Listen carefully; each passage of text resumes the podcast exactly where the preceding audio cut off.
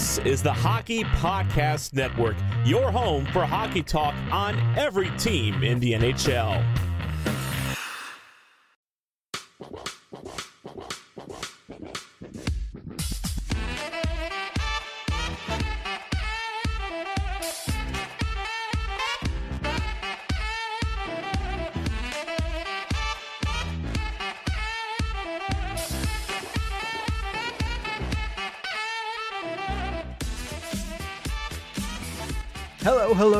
Welcome to the Hockey Hotbed here on the Hockey Podcast Network. Thank you guys for joining me on what is a massive week of previews here for the Hockey Hotbed. If you tuned in to last Friday's episode, we previewed the Central Division. I gave you my bottom four, and I gave you my top four of the Central Division heading in to the 2021 22 season. We're going to continue along that theme this week, starting with today's episode, where I'm going to talk about the Atlantic Division, my top four and bottom four, and the storylines for each of the eight teams here. And then a little bit later in the week, we're going to go over to the Pacific Coast and talk about the Pacific Division. In my opinion, that division is going to be the weakest in the NHL. A layup, in my opinion, honestly, for the Vegas Golden Knights. But we'll get to that on Friday's episode. But thank you for tuning in to today's episode of the Hockey Hotbed. Like I mentioned earlier, Going to be talking a lot of Atlantic Division. I wanted to start out the episode with some news from around the NHL, but unfortunately, just not that much news since Friday. Not many signings to speak of. Of course, we still have the three big RFAs still unsigned and on the board in Elias Pettersson, Quinn Hughes, and Brady Tkachuk. So, no movement as far as that. So, let's just get straight in to the Atlantic Division breakdown. And I'm going to do it the same way that I did it last week, starting with the bottom four teams in this division. Now, this is not a ranking in any way. This is not who I think is going to be last, second to last. This is who I think is going to finish in the bottom four. From where we stand today, this is what I think. Not official pred- predictions, but just the bottom four going into the season. Shoot, they could change by the time the season starts, but let's start with a team that's probably not going to change. And that's the Buffalo Sabres. Not only did this team have an abysmal 2020 and 21 season, they're set to have another abysmal season on their hands here. And realistically, it's all thanks to their ownership. And as well, thanks to Kevyn Adams. But how much of this is Kevyn Adams versus how much of this is the Pegulas? We'll never know. But the Buffalo Sabres have run this organization pretty much into the ground when it comes to rebuilds, they have not really started off all that well. I mean, they didn't even get to the end of their last rebuild before now they have to start a new one. It's not a good look for them. And obviously, the news of the offseason all centered around one man, and it's still not figured out as of right now. And that man is Jack Eichel. They have not figured out the Jack Eichel saga. It still looms over their heads at the start of training camp. And from the looks of it, honestly, we don't know when this is going to end. This might loom over this team into the regular season, which, in my opinion, is one of the biggest mistakes that I've seen a hockey team make in the last decade at least. I understand Jack Eichel is an amazing talent, and you don't want to lose him for nothing if you're Buffalo. But the fact is, every day that you still have him on your roster when you, we all know he's never going to play another game in Buffalo Sabres blue. The fact is, when you have him still on your roster, every day that goes by is another day that he doesn't get the surgery and another day into the season that he is not going to be able to play. At this point, is he even going to be able to play in the Olympics? Probably not. A lot of Team USA fans are not going to be happy when this guy is not going to be on the team. We expect Team USA to be better than they have been in a long time. But at the same time, Jack Eichel was a big part of that. He probably, at this point, since he has yet to have the surgery, is not going to be available for the 2022 Olympics. And on a human level, Jack Eichel needs surgery. He has needed surgery for a long time. And the Buffalo Sabres wanting a certain way and him wanting a certain way, the fact is the the kid needs surgery. He's a promising young stud in the NHL. And yes, I get he's into his mid 20s now, but he should be one of the top 10 players in the NHL. And right now he's on the shelf. And right now he's employed by a team that he's never going to play for again. I want it to get done. For Jack, I want it to get done for the Buffalo Sabres organization to move on as a whole. And I want it to get done for those fans. If you've heard me on any platform that I'm on, when I talk about the Buffalo Sabres, I almost always mention that they have one of the top fan bases in the NHL. They were promised a lot of things whenever the Sabres brought in Jack Eichel, second overall in 2015. That rebuild is a dud. And now this is the last piece of that so called rebuild, considering they didn't build to anything, really. Get rid of him, start fresh, and build something in Buffalo. Now, I don't want to talk specifically just about Jack Eichel because I understand, you know, he shows up to camp, they strip him of his captaincy. That's another bad look on, on Buffalo, but that's not all that has happened for the Buffalo Sabres. A, a lot has happened, but that is not the only thing that has happened this offseason for the Buffalo Sabres. They did start the rebuild. They traded away a guy like Sam Reinhart, a guy that was one of the leaders on this team, one of the guys that had probably the most, other than Jack Eichel, this guy was going to garner the best return. So they lose Sam Reinhart. They trade Rasmus Ristolainen, who honestly is not that good of a player, but he was this team's one of this team's best defensemen. It, it's saying a lot there. They trade him to Philly. They lose Ullmark. They lose Carter Hutton. They bring in a guy like Craig Anderson. He's a stopgap until you can figure out who your guy is. I know they have a young stud, and I don't want to try to say his name without it in front of me because my memory and my pronunciation are not going to work together for me to get the name. But you know who I'm talking about if you're a Sabres fan, and you know who I'm talking about if you're an NHL fan. I think it's Ukko-Pekka Luukkonen, something like that. I, I butchered it. I know I did. I'm sorry. So the point is, this season is basically a wash if you're a Buffalo Sabres fan. You don't have any hope to be a playoff team. You don't have any hope to, to even really contend for a playoff spot. Is this team going to be good? No, it, it's not. It's going to be another rough season if you're a Sabres fan. They're going to be battling Arizona for last place. I mean, hey, if you get Shane Wright out of it, that helps. That helps a lot. Shane Wright is going to be a dynamic player in the NHL. And he is the for sure number one overall pick.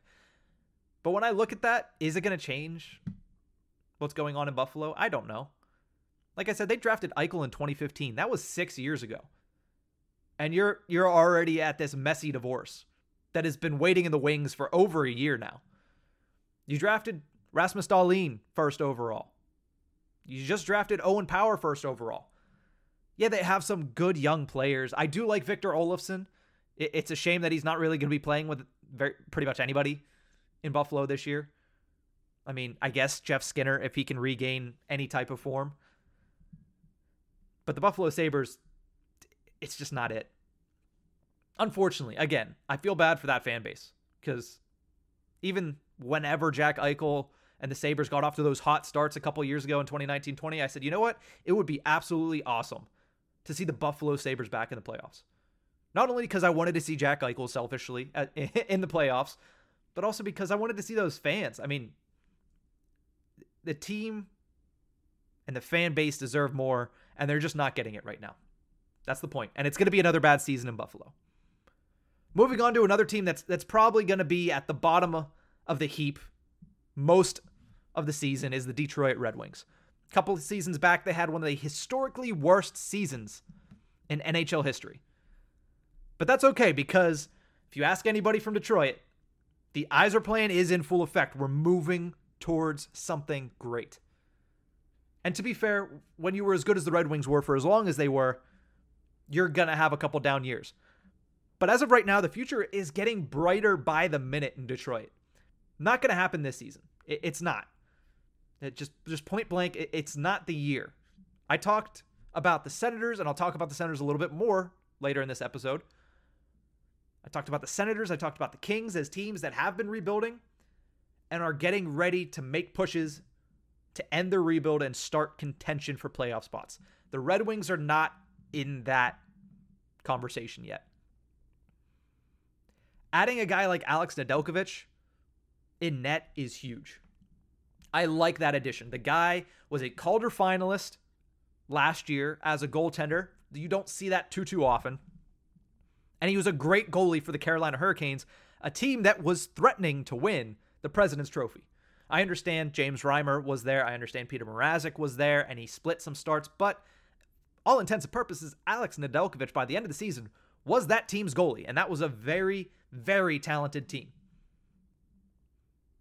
So Steve Yzerman bringing in Nedeljkovic, that is a good, astute move by one of the best general managers in the NHL. Obviously, you see what he built in Tampa. Julien BriseBois is kind of reaping the rewards there, but BriseBois has also done well himself. But Yzerman built the foundations of what we just saw a back-to-back championship team. And it looks like he's trying to do the same thing in Detroit, and it looks like he's doing it well. They have a lot of young players that are very, very promising. A lot of promising prospects there. Now, it, it might not be as deep of a prospect pool as, say, a Los Angeles Kings, who seem to have really, really good prospects throughout their system.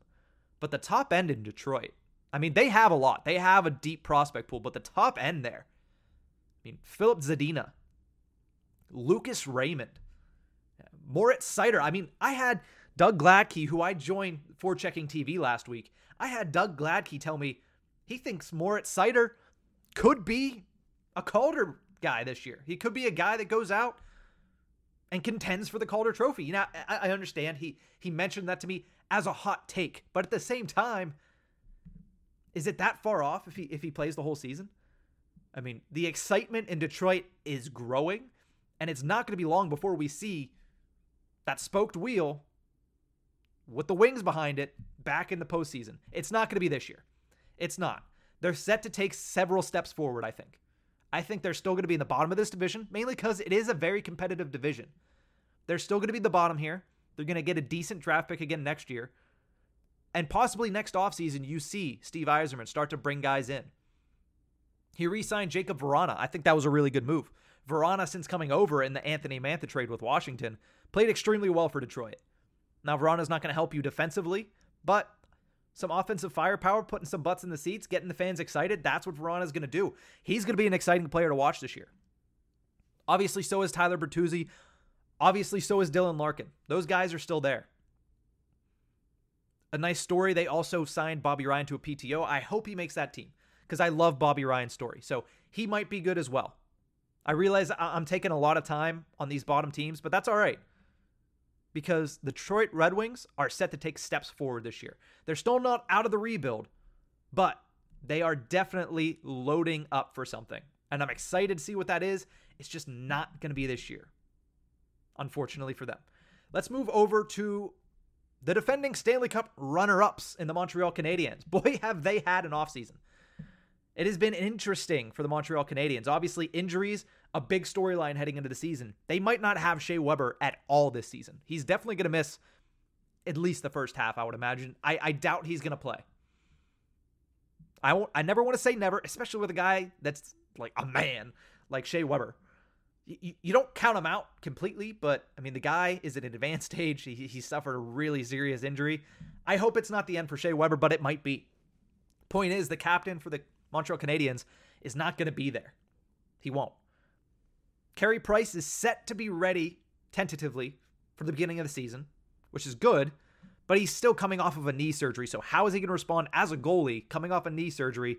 Quick turnaround. I don't know. I don't know if he's I don't he's tented he's supposed to be ready for the regular season. Last I checked, but I don't know how that's going to go. And then also you have a guy like Paul Byron starting on the injured reserve to start the season another roster player there. I mean, you have a forward, a defenseman, and a goaltender all dealing with injuries going into the season. Plus, you had one of the shortest off seasons, you and the Tampa Bay Lightning, and the NHL. You also you lose a guy like Jesperi Kotkaniemi to the offer sheet. We all know how that worked out. I mean, it, it did help them in the end. I, I think Christian Dvorak this season is going to be better than Jesperi Kotkaniemi and the picks you got for Kotkaniemi allowed you to go get a guy like Christian Dvorak, which they needed because their center depth is not there. It's not. Christian Dvorak is probably going to be their second line center. I mean, good for him. He gets out of Arizona, goes to Montreal, a team that went to the Stanley Cup last year. So it's interesting. We'll get to see what Christian Dvorak can do in a really big market like Montreal. really big market. One of the biggest markets in the league. The light is going to shine brightest on Nick Suzuki this year. Because Phillip Danault also left. He went to LA. It's it's Nick Suzuki's time. So I'm gonna excited to see how he steps up because it's gonna be an increased role. Not that he didn't have a big role last year, but he is gonna be the guy now in Montreal when it comes to center play. He's the guy. Does it help that you get Jonathan Drouin back? It does. I love Drouin's story. You know, he sat out last season. He came out and said he sat out last season point blank. I was dealing with mental health issues, is what he said. And I commend him. The hardest thing to do is to get to that reality and to do something about it. And he was able to do it. So I commend him for that. I'm excited to see him come back because he is an electrifying player. And I think the Montreal Canadiens are happy to have him back. And from all intents and purposes, it sounds like that team had his back throughout it, which is even better. You love to see it. Josh Anderson came out and talked about it, said he talked to Drouin all the time last year. Not even about hockey, just about life. And that's what you love to see. And that's that's part of the reason why this team was so successful in the playoffs last year is because they played for each other. Tyler Toffoli mentioned it whenever he, whenever he was talking on 32 Thoughts, the podcast. This team played for each other last year. It was amazing. And now you add Jonathan Drouin to that mix, and it seems like he's in a better headspace, and we're all happy for him. And it's great. I'm excited to see Jonathan Drouin. But I think when you look at the Montreal Canadiens, the biggest storyline is going to be Cole Caufield. I mean, Nick Suzuki is going to have the the the headlights on him. I don't. I don't know where I lost the spotlight. Brain fart there a little bit.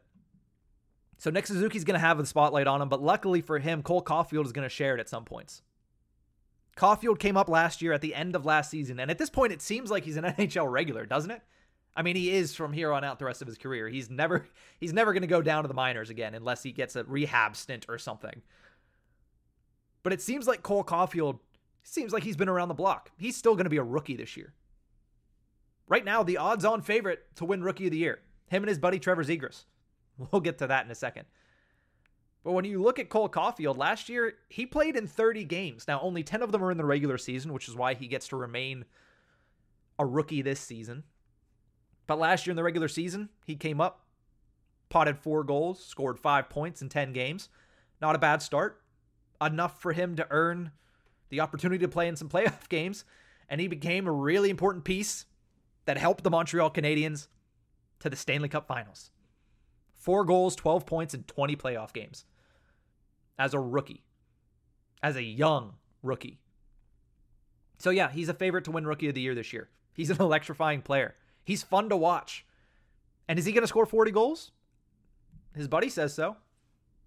Here's the tweet from Sportsnet that also has the tweet from Trevor Zegras as the NHL said, Who is your, uh, I, I believe it's, who do you want to see this season? Let me double check that. Oh, what is your biggest hot take this season is what they said. It's right there, but it's a little too small for me to see. And Trevor Zegras said 40 goals for Cole Caufield. Are we surprised? No. I mean, these guys are friends. They played on Team USA together. These guys have known each other for a long time. These guys are both going to be electrifying rookies this year. And they're going to be head to head for that Calder.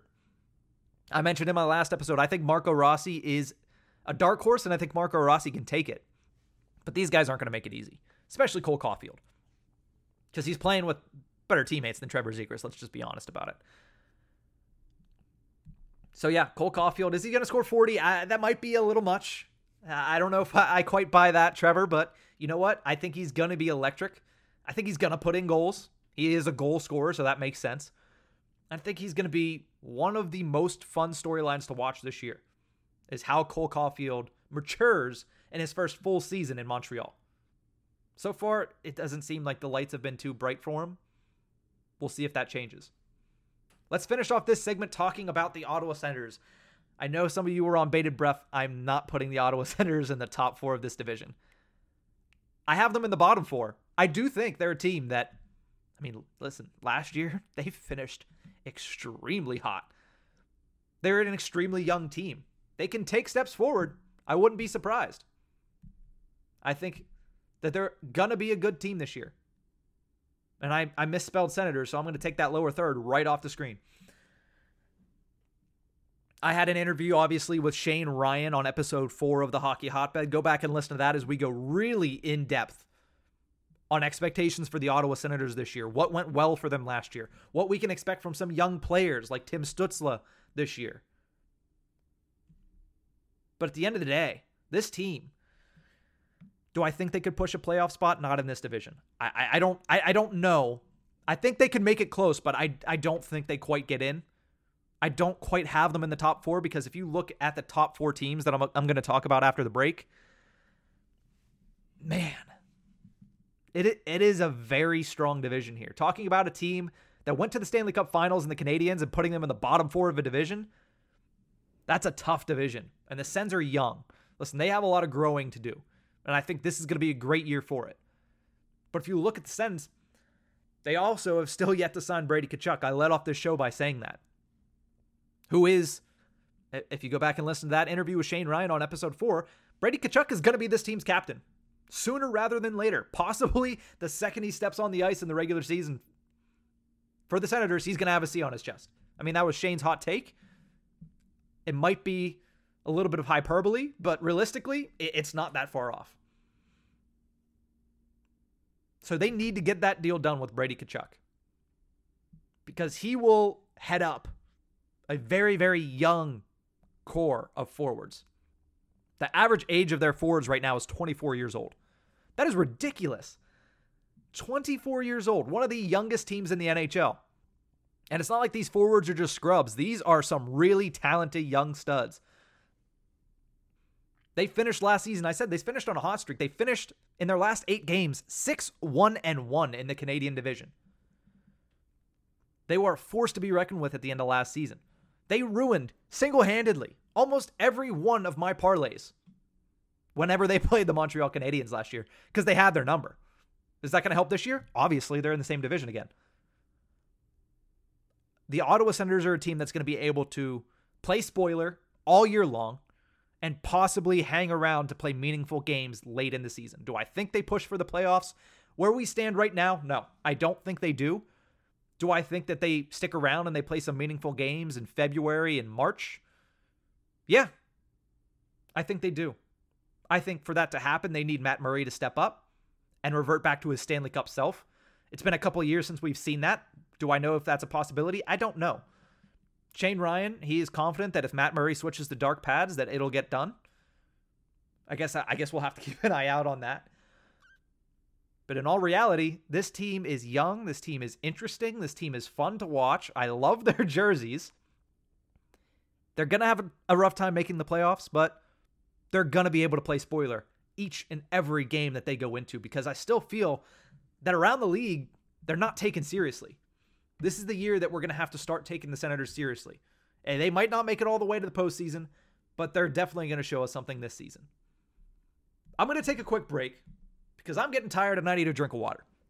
I'm getting old. I'm about to hit 25 years old, that whole quarter century. But when I come back from the break, I will be refreshed and I will be talking about the top four teams in this Atlantic Division. One of the most competitive divisions in 2021-22. You can bookmark that. That is that is as good as steel settled in to a building. That is solid right there. This is going to be one of the most competitive honestly, you know what? No. This is the most competitive division in the NHL going into this season. So I'm going to take a quick break. When I come back, I'll tell you who the top four teams are in this division, and I'll preview each and every one of them. I'll be right back. Week three of football is in the books, and now it's time to review the tape and get ready for week four with DraftKings Sportsbook, an official sports betting partner of the NFL. To kick off another action packed week, DraftKings is giving new customers $150 instantly when they bet $1 on any football game. Listen up because you don't want to miss this. Head to the DraftKings Sportsbook app now and place a bet of $1 on any game this week to receive $150 in free bets instantly. If Sportsbook is not available in your state, DraftKings still has huge cash prizes up for grabs all season long with their daily fantasy contests. DraftKings is giving all new customers a free shot at millions of dollars in total prizes with their first deposit. Download the DraftKings Sportsbook app now and use promo code THPN to receive $150 in free bets when you place a $1 bet on any football game this weekend. That's promo code THPN this week at DraftKings Sportsbook, an official sports betting partner of the NFL. Must be 21 or older, New Jersey, Indiana, or Pennsylvania only. New customers only. Minimum $5 deposit and $1 wager required, one per customer. Restrictions apply. See DraftKings.com slash sportsbook for details. Gambling problem? Call 1-800-GAMBLER or in Indiana, 1-800-9-WITH-IT.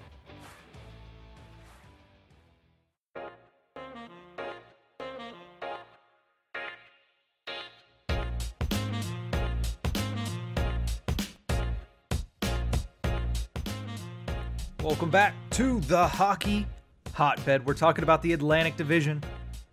And as I look down at my watch and see what day it is, we are two weeks away from puck drop. So these previews, of course, are so much fun, but I'm ecstatic to bring you the content that I have set up for whenever we get into the season. We have three stars of the week, we have power rankings, we have a lot of fun guests coming on to talk hockey and talk about how the teams in their respective areas are playing. Because we are part of the Hockey Podcast Network, which, as you know, if you're a Hockey Podcast Network fan, has teams and podcasts in every single market, plus some specialty podcasts like Tales with TR, like House of Hockey Podcast, and many, many more. I like to think that we're a specialty podcast here at the Hockey Hotbed. I don't know why I say we. This is a a one man organization for right now, but I like to say we, even though I need to start saying I. I need to get used to that. I will continue to talk about the Atlantic Division to close out this show. I gave you my bottom four teams in segment number one. And now to close out the show in this segment, I'll give you my top four teams in what is, and as I said this right before the break, going to be the most interesting and most what's the word I even used? Wow. Take too long of a break and you forget everything. It's going to be a very fun division to watch this year. Close competition. And part of that is going to be the Toronto Maple Leafs. Once again, have to hit the reset button after another first round loss in the postseason last year. The Toronto Maple Leafs bring back practically, I mean, their core. Their core is not going anywhere, at least not yet after this season. Who knows if, if they fail again to, to make any noise in the postseason. But the biggest change to me going into this season is that they are full go on the Jack Campbell era in Toronto. It, it is his time. Now, they did bring in Petr Mrazek to back him up or possibly be the 1B. I mean, that's the question right now for me. I know that they are very comfortable with Jack Campbell, but it is a very small sample size. The guy has never played as a starter in a full 82 game season. I know he got a consistent amount of starts in Los Angeles. I know he played a lot for Toronto last year. I know he set some some records last year for Toronto with that great start. Can he do it over an 82 game season? Will he be ran ragged by that coaching staff like they did with Freddie Andersen. I hope not, because I mean it's part of the reason why the Toronto Maple Leafs haven't been able to do anything in the postseason. Last year had to sting a lot, though. You know, being up three to one to Montreal and losing, that had to sting. These guys, media days and all their media availabilities have said, you know, that's in the past. We're not thinking about it. I can tell you one thing for sure the fans are thinking about it. And I'm sure the players are too a little bit, but, you know, to no avail. They won't break, and they move forward this season. So let's move forward talking about this upcoming season. I'm not worried about their chances of success in the regular season. I'm not. This team is going to be good. This team is going to put up ridiculous numbers in the regular season. I'll get to some of their players. They're going to do ridiculous things once again because that is what the Toronto Maple Leafs do in the regular season. They perform at a high level. Sheldon Keefe is going to have those boys going the exact same way that he's had them going since he took over. And they're going to be good. They're not going to be an easy team to beat in the regular season. They're going to be high flying, high scoring. And I do believe Jack Campbell is going to have a good season, but it's still a question mark to me. there is a sense around Toronto and a sense around the league that this may be their last go and their last chance before they need to make a change to that core. Who that is, I don't know. William Nylander has always been the guy that, all right, well, if we need to reset, if we need to get some space, Nylander can go. I'm not so sure that John Tavares might not be a name that comes up. I know that's not breaking news to anybody, but I understand he's the captain. But when you want to go with young guys, and I had to get rid of one of those big contracts, it might be John Tavares because I think that Auston Matthews, Mitch Marner, those guys, I think they're ready to lead. That's why John Tavares was brought in because these young guys needed somebody to lead them, needed a veteran. And John Tavares is also an extremely talented hockey player that is probably one of the top centers in the league. So, yeah, you bring him in when you have the chance. But I'm not so sure that he's not the guy that goes. But the point is, if they cannot do it again in the postseason, like I said, the regular season, not going to be an issue. If they can't pull it off in the postseason, changes might have to be made. And John Tavares might be one of those names. Morgan Rielly, of course, another name that there's a lot of uncertainty after this season. But we'll have to see. Talking specifically about this season, their star, their stud, the cover athlete for NHL 22, Auston Matthews. He comes into the season dealing with a wrist issue. He said it's no big deal. He said he's going to be good to go. He's just dealing with a little bit right now. He's the reigning Rocket Richard Trophy winner, and I would expect him to contend once again for that trophy. But when you look at this team, they obviously need Matthews to be healthy. They need Mitch Marner to be healthy. They need William Nylander. They need John Tavares. We saw what happened when John Tavares and Jake Muzzin were out last year. They lost that playoff series. But Auston Matthews is the guy. He's one of the most marketable faces in the NHL. I know I rolled my eyes a little bit when he was unveiled as the cover athlete, but from a marketing standpoint, it made sense from the standpoint of let's market the league a little bit better. I don't I don't know if it did.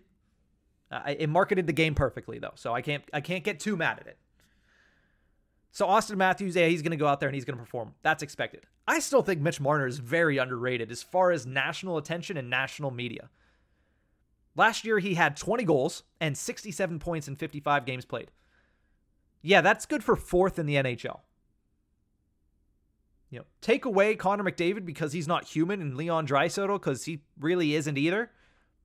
That's second among actual human beings in scoring last year. The only person better besides McDavid and Draisaitl was Brad Marchand. Then it's Mitch Marner, and then it's Auston Matthews. Is he underrated? Yeah, I think he's underrated as a regular season player. Postseason, yeah, he hasn't had the success. I mean, he is the single player embodiment of the Toronto Maple Leafs. Zero goals, four assists in last year's playoffs. He needs to be better in the postseason, but there's nothing wrong with Mitch Marner, the regular season player. He's great. He's still going to be great. And the Toronto Maple Leafs are still going to be great. Come back to me in April, and we'll discuss what we can expect from the Toronto Maple Leafs and, and what we think is going to happen to the Toronto Maple Leafs. Come back to me in April with that. I will leave you with one last thought on the Toronto Maple Leafs, though. One last thought. I still love their goal song. My my co-host at Tip of the Iceberg, Nick Horwat, he's not a fan of their goal song, and a lot of people aren't. I still like it. I think it's great. I, I really do. You know, if you don't know, it is "You Make My Dreams" by Hall & Oates. Listen, it's not a typical NHL goal song. I think it fits their team pretty well. I mean, it, it, it really does. This team is not really like a gritty team. This team is not a team that's going to beat you up. And that song does not make you think of somebody that's going to beat you up. It, it, it doesn't. I don't know. I, I enjoy it because I think it's different. That That's why I enjoy it. But enough about talking about music and goal songs because we all know the best is still Chelsea Dagger in Chicago. Now I want to talk about a team that's going to score plenty of goals. Probably the sexy pick to win this division. And that's the Florida Panthers. Everybody is jumping on the Florida Panthers bandwagon. And, and you know, why not? Why not jump on the Florida Panthers bag, bandwagon? It, there's a reason it's the sexy pick for the division championship. They were great last year. Nobody expected them to be as good as they were last season, yet they were. They're going to be good this year. They added a guy like Sam Reinhart. He gets to actually play for a good team. What's going to happen? He might score 30. That might be a bit much, but you know, he might score 20 easily. He might be a superstar. He might be an all-star. Now, I don't want to get uh, too away from myself because he's not going to be a first line guy on this team. He, he, he's not going to be the main attraction. He's not. Luckily for him, because he had to be that in Buffalo next to Jack Eichel. And yeah, we, we all know how that went. I talked about that earlier. So they added Sam Reinhart. They also added a guy like Jumbo Joe Thornton. Now, I don't think anybody was saying the Florida Panthers needed veteran help, but it doesn't hurt. You know, Joe Thornton is looking for a Stanley Cup. A lot of people want to see him get a Stanley Cup, and he hitches his wagon where a lot of people have hitched their wagons this year. That's Florida. A lot of people are jumping on the bandwagon. Joe Thornton, one of them. He goes to Florida looking for that first Stanley Cup. I'd like to see it. There's other people I'd like to see win more, but, you know, I wouldn't be mad seeing Joe Thornton with a Stanley Cup. Goes to the Florida Panthers. He by no means is the main attraction there either. They locked up Sam Bennett, who came over and played extremely well, coming over from Calgary last season. They locked up Anthony Duclair, who had a really good year for them, and I think is going to be really good again this year. They did lose a guy like Alex Wennberg, who I think is going to be fantastic for Seattle. If you go back and li- listen to my entire episode that I talked about the Seattle Kraken, I think Alex Wennberg is going to have a breakout season there for them. And they also lost Chris Driedger, who's a very talented goaltender. It's not not fun losing a goaltender of that ability. Now, Driedger, listen, he's going to be a starter in this league. He, he's probably going to be a 1B up there with Philipp Grubauer, but he could be a starter in this league. On most teams, he is the starter in this league. He was in a little bit of a carousel in Florida. They lose them, and it, it's unfortunate, but they still have two very capable and very good goaltenders. Is it Spencer Knight time? I hope from what I saw last season of Spencer Knight, I am very excited to see how the Spencer Knight era kicks off this year. Now, obviously, Coach Quenneville is probably going to start off with Bobrovsky. He's probably going to start with the 12 year NHL vet, the former Vezina trophy winner, the guy that basically single handedly helped carry the Columbus Blue Jackets past a historically good Tampa Bay Lightning team. It didn't hurt that they also had Artemi Panarin, and I, I don't need to get into that, but yeah, Sergei Bobrovsky is good at hockey. Yeah, he is probably one of the most overpaid players in hockey. I'm not a guy that likes to pay goaltenders more than $10 million, especially for as long as they're paying Sergei Bobrovsky. So, yeah, I think Sergei is once again going to be the opening starter for the Florida Panthers. How long is his leash? Ah, probably not long. You know, I mean, Spencer Knight is probably going to balance in with some 1B action to start then I think by at least the halfway point of the season, we're probably going to see Spencer Knight as the 1A. Probably not the number one starter with Bobrovsky as the solid backup. It's probably going to be a 1A, 1B situation, but I think it starts out Bobrovsky 1A, Spencer Knight 1B, and then it flip flops halfway through the season. That's my prediction. Especially because I think Spencer Knight is ready. Who did Quenneville go to in the playoffs last year when the Panthers were pretty much down and out against the Tampa Bay Lightning? Yeah, Spencer Knight. Probably waited a little too long to go to Spencer Knight, to be completely honest. One last note here on the Florida Panthers. Their stars are Alexander Barkov and Jonathan Huberdeau, and I understand they're not the big stars in the league. They're not looked at as the major superstars from Florida, but they're not underrated anymore. I don't want to hear that. I don't want to hear, oh, you know what? Nobody's giving Barkov and Huberdeau credit. They're getting plenty of credit now. The thing is, let's not give them too much credit. They're they're tops in the league. Barkov is a perennial Selke Trophy candidate, and Jonathan Huberdeau is a guy that's going to be in the top 20 in scoring. Barkov probably too. Honestly, these guys could both be in the top 20 in scoring, and I would not be surprised. The league was put on notice last year by the Florida Panthers that they are here and they are ready to be contenders. And this year is the first year that we're going into a season with this group of Florida Panthers in that spot. That's why they're the sexy pick. That's why I've heard some people say, "Hey, you know what? This team, this team could, this team could win the division. This team is is probably my my pick to win the division." I wouldn't go that far, but I wouldn't be shocked. I think there's another team that's going to win this division in the regular season, and it, it's not the Florida Panthers. They might come in second. They, I mean, they might come in first because I'm not always right. But if I had to put money on it, I'm not putting my money on the Florida Panthers At least not yet. I'm also not going to put my money on the Boston Bruins. But I do like what they've done. I think they, offensively and forward wise, did one hell of a job this offseason. Don Sweeney did a fantastic job this offseason. Obviously, number one priority was can we bring back Taylor Hall? They traded for him last year, only played in 16 games in the regular season, but considering the way he looked when he was in Arizona, Arizona, not Arizona, Buffalo. I forget. I mean, he played for so many bad teams before he finally got to Boston that kind of gets mixed up. Went from Buffalo to Boston. Only scored what, like two goals in, in Buffalo at the start of the season? Goes to Boston, scores eight goals, 14 points in 16 games. All of a sudden, Taylor Hall has risen. What did Boston do? Oh, it's simple. They just didn't make him the superstar. Boston is a, is a great place for Taylor Hall to play. And he knows that. That's why he's back. That's why he signed the four year deal. Yeah, in the postseason, his numbers did not continue to stay as steady as they did in the regular season. Three goals, five points in 11 playoff games. You know, not gone by any sense of the word, but there was a decline in his play a little bit. But he started to look more like that Hart Trophy Taylor Hall that we saw that season in in New Jersey. And it also it just looks right. If you see the picture, if I have the video up somewhere, the picture of Taylor Hall in black and gold and Boston black and gold, I should say. It just it it, it looks right. It looks like it's supposed to look. He could be a second liner there. He doesn't even have to be on the first line. He doesn't have to be one of the top three players on the team. I understand he played on an Edmonton Oilers team where there were also some fairly good players. You know, young Connor McDavid. Ryan Nugent Hopkins is pretty good. But the expectations were still there. I mean, Boston is an original six team. I understand it. But when you're playing behind the perfection line, and whether Boston fans like it or not, it is the perfection line. It when you're playing behind them, your expectations are not as high.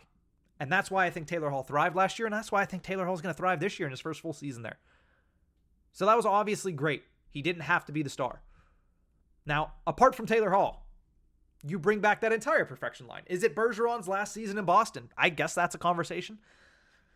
I mean, he is playing on a contract year. He is 36 years old. It is going to be harder to sign everybody for Boston, but it's Patrice Bergeron, guys. He's the best defensive forward in the NHL and has been for the past decade.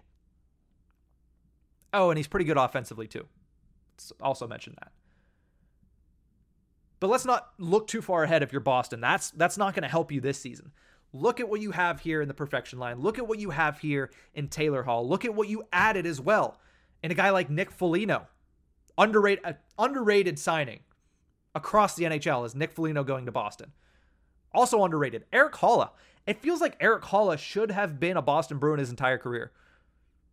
Not for any other reason, but when I see him in a Boston Bruins jersey, it just kind of looks like it fits. I don't know why. So I'm excited to see what he does. I hope he plays well because if he doesn't, then it's going to look like it fits, but it's not really going to fit, and that's never good for anybody. They also added Tomas Nosek, underrated player that's been really good for Vegas. He played really well when he was in Vegas. So, I mean, great forward depth for the Boston Bruins. Their forward depth can go toe to toe with, I think, anybody in this division. I don't think that's an issue. The defense is another year more experienced. That was the issue. Obviously, you lose Char. The experience, you know, kind of tips the median down a little bit. But you still are led by Charlie McAvoy, who has now been a leader for an entire season on that back end. So that's good. And you look at other guys like Matt Grzelcyk, and the rest of those guys that are on that back end, and yeah, they're another year older. They're another year older. That can only be a good thing if you're Boston because they were so young last year. They were so inexperienced last season. They're another year older. That's going to help. Then you get into the goaltending, and that's what scares me. You lose Yaroslav Halak and Dan Vladar. Now, Halak has been their fail safe whenever Rask has, you know, whether he's he's faltered, whether he's wavered no matter what's happened, they've always had a guy and Yaroslav Halak that can become a 1A in the snap of his fingers. He's gone. He's not there anymore. Dan Vladar, a guy that, you know, not too much experience, but last year he played well whenever he had the opportunity. And he has played well in the league when he has the opportunity. He's now in Calgary, not a factor in this team. They bring in a guy like Linus Ullmark, and I'm hoping for their sake that Linus Ullmark hits. I'm hoping they hit the mark on that signing. Because if Ullmark can come in and be if he can be a, a 9 10 goalie in save percentage and keep his goals saved above average at a relatively decent clip, that's going to put the Boston Bruins in the top of this division. They have the forward depth. Their defense, I believe, is going to be good enough. If they can get the goaltending, they're going to be a top team in this division. It's up to Ullmark. And Jeremy Swayman as well. I mean, Jeremy Swayman played pretty well last year in the small stints that we saw him play in. So as a backup, I'm not too worried about Jeremy Swayman, but that top end with Ullmark, I'm a little worried about. Now, of course, Tuukka Rask is a storyline that we're going to have to pay attention to. He is injured, he is unsigned, but all intents and purposes, he's a Boston Bruin. Whenever he's healthy, we expect him to sign back with Boston. But that might not be till around January. So again, your goaltending situation is very fluid. You're hoping that Ullmark and Swayman can hold down the fort and play well and put you in a position that if Tuukka Rask comes back healthy and Tuukka Rask is back to normal once he gets healthy, that he can take over and then maybe even have Ullmark and Rask as a 1A, 1B. Or if Swayman can take over, maybe he'd throw him in there as well. But the Boston Bruins goaltending, it does scare me a little bit. That's, you know, if they would have better goaltending, shirt up, and probably a little bit a little bit better on the defensive end. I'd say they were the shoe in to win this division, and this is a good division. But the goaltending and still a little bit of inexperience on the back end. I don't have them winning this division, but I do have them in the top four. Now there's one team left, and I think they're going to win the division this year. They came in third place in the Central Division last year, and then they went on to win a back-to-back Stanley Cups, and that's the Tampa Bay Lightning. I mean, I understand they lost a lot, and they did. When you win back to back cups, you're going to lose a lot. Players are going to cash in on that Stanley Cup raise. And they did. I mean, Barclay Goodrow, way overpaid to play for the New York Rangers this year and for several years to come. Yanni Gourde taking the expansion draft, probably the best, one of the best picks Seattle made. Yanni Gourde as a third line center for the Tampa Bay Lightning. I mean, that's just money right there. So losing Gourde's going to hurt probably the most out of all the guys they lost. They also lost Blake Coleman, who was such an important player to those back to back cup runs. He goes up to Calgary. So that whole third line that was so important for you in the back to back cup lines just completely wiped out. That's difficult to come back from. They have some young studs that are going to step in there and probably going to help fill the gap, but you're not going to get what you had there. You also lose a guy like Tyler Johnson, who seems like he's been a Tampa Bay Lightning player forever. I mean, one of the few guys that were on that team in the back to backs that were also on the 2015 team. I know there was a handful of them, but I mean, Tyler Johnson was one of them. At the end of his tenure there, really only like a fourth liner, but with how deep this team is, he was still a really good player. He's, he might be a top six guy in Chicago. I know we talked about him on Friday's episode. So, yeah, they, they lost a lot. And when you look at what they added, you know, it, it doesn't quite make up for what they lost unfortunately for them. But I mean, that's what that's what you're going to have when you're a Stanley Cup team. You're going to lose a lot. They added a guy like Corey Perry that yeah, he has experience. Yeah, he's raised the Stanley Cup. Do I think he's as good as Barclay Goodrow was last year? Debatable. I mean, Perry's older than Goodrow was, but he plays a similar game. You know, he's rough. He does have some scoring touch still. I mean, everybody, if, in case you forgot when he was with the Ducks, Corey Perry was a machine. He and Ryan Getzlaf. So yeah, Corey Perry goes down to Tampa Bay. Kind of reminds me of when they signed Chris Kunitz late in his career. So we'll see how that works out. Pierre Elward, uh, Pierre Edward Bellemare. French names, even when they're easy, they're hard. He signs down there. That's a good. That's a good pickup. I like that for the Lightning. When you talk about trying to make up what you lost in that third line, a guy like Bellemare is very good. People really started to pay attention to Bellemare whenever he went to Vegas in the expansion draft. Played well, helped them get to a Stanley Cup final, and then went to the Avalanche and helped them to President's Trophy winning seasons and played extremely well there. So the Tampa Bay Lightning adding a guy of his caliber, underrated move. And to me, the best move they made all offseason actually was bringing in Brian Elliott as a backup goaltender. There's only been one other back to back Stanley Cup champion in the Stanley Cup era. Or Sorry, in the salary cap era. Another SC. That's the Pittsburgh Penguins. They didn't have a goaltender in that back to back series that played all 16 games. Marc Andre Fleury played half of 2017 playoffs, Matt Murray played the other half. Andrei Vasilevskiy has carried the responsibilities in net throughout both of these postseason runs. And he's also started a majority, a, a very large majority of the regular season games as well. This was a shorter offseason than normal. There hasn't been an 82 game season since 2018 19. It's going to be tough for Andrei Vasilevskiy to run the gauntlet for a third straight season. So bring in a guy like Brian Elliott, a guy that, you know, how much wisdom does he have to impart on Vasilevskiy? A lot. How much wisdom does he need to impart on Vasilevskiy? Not very much. But that's the role that he has been in in Philadelphia for Carter Hart. Now Elliott comes down to Tampa Bay behind a guy that has already established himself as perennially one of the top two goaltenders in the NHL. So he could just sit there and be the backup.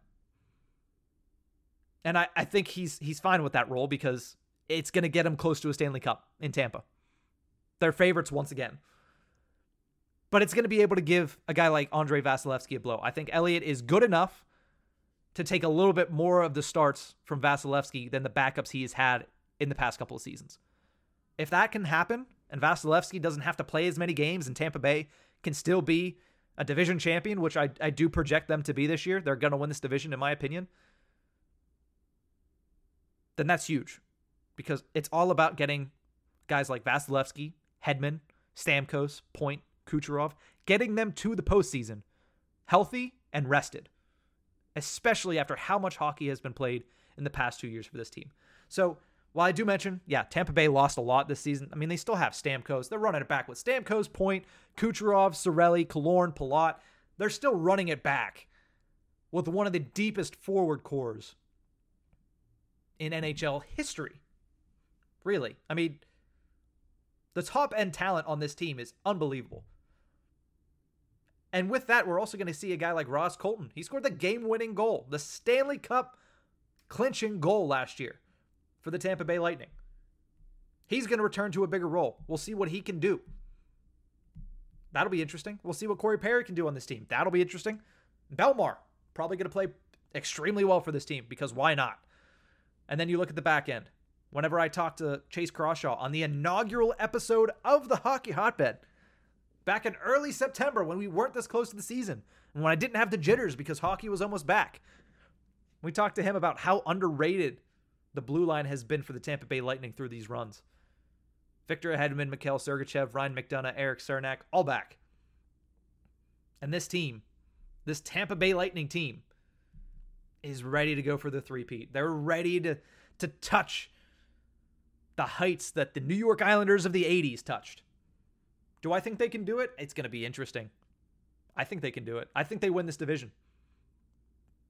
One of the deepest divisions, one of the most competitive divisions, or the most competitive division in the NHL this season. Tampa Bay Lightning, book it. Atlantic Division champions of the regular season. Does that mean anything to them? No, not when you've won back to back cups. But, you know, it is what it is. That's going to do it for this episode of the Hockey Hotbed, our Atlantic Division preview. As I mentioned at the top of the show, Friday's episode will circle around the Pacific Division. So we go from the most competitive division in hockey this year to probably the, the least competitive division and, and the worst division in hockey when we talk about the Pacific on Friday. But thank you guys so much for tuning in. We are two weeks away from puck drop. 14 days. Pat Maroon. Is Pat Maroon number 14? He's either 14 or no, yeah, he's 14. Pat Maroon days. Back to back to back. Stanley Cup champion Pat Maroon days left until the start of the NHL regular season when we get to see Pat Maroon and the Tampa Bay Lightning raise their second straight banner and take on the Pittsburgh Penguins to kick off the 2021 22 NHL season. But like I said, that is going to do it for today's episode. Thank you so much for tuning in.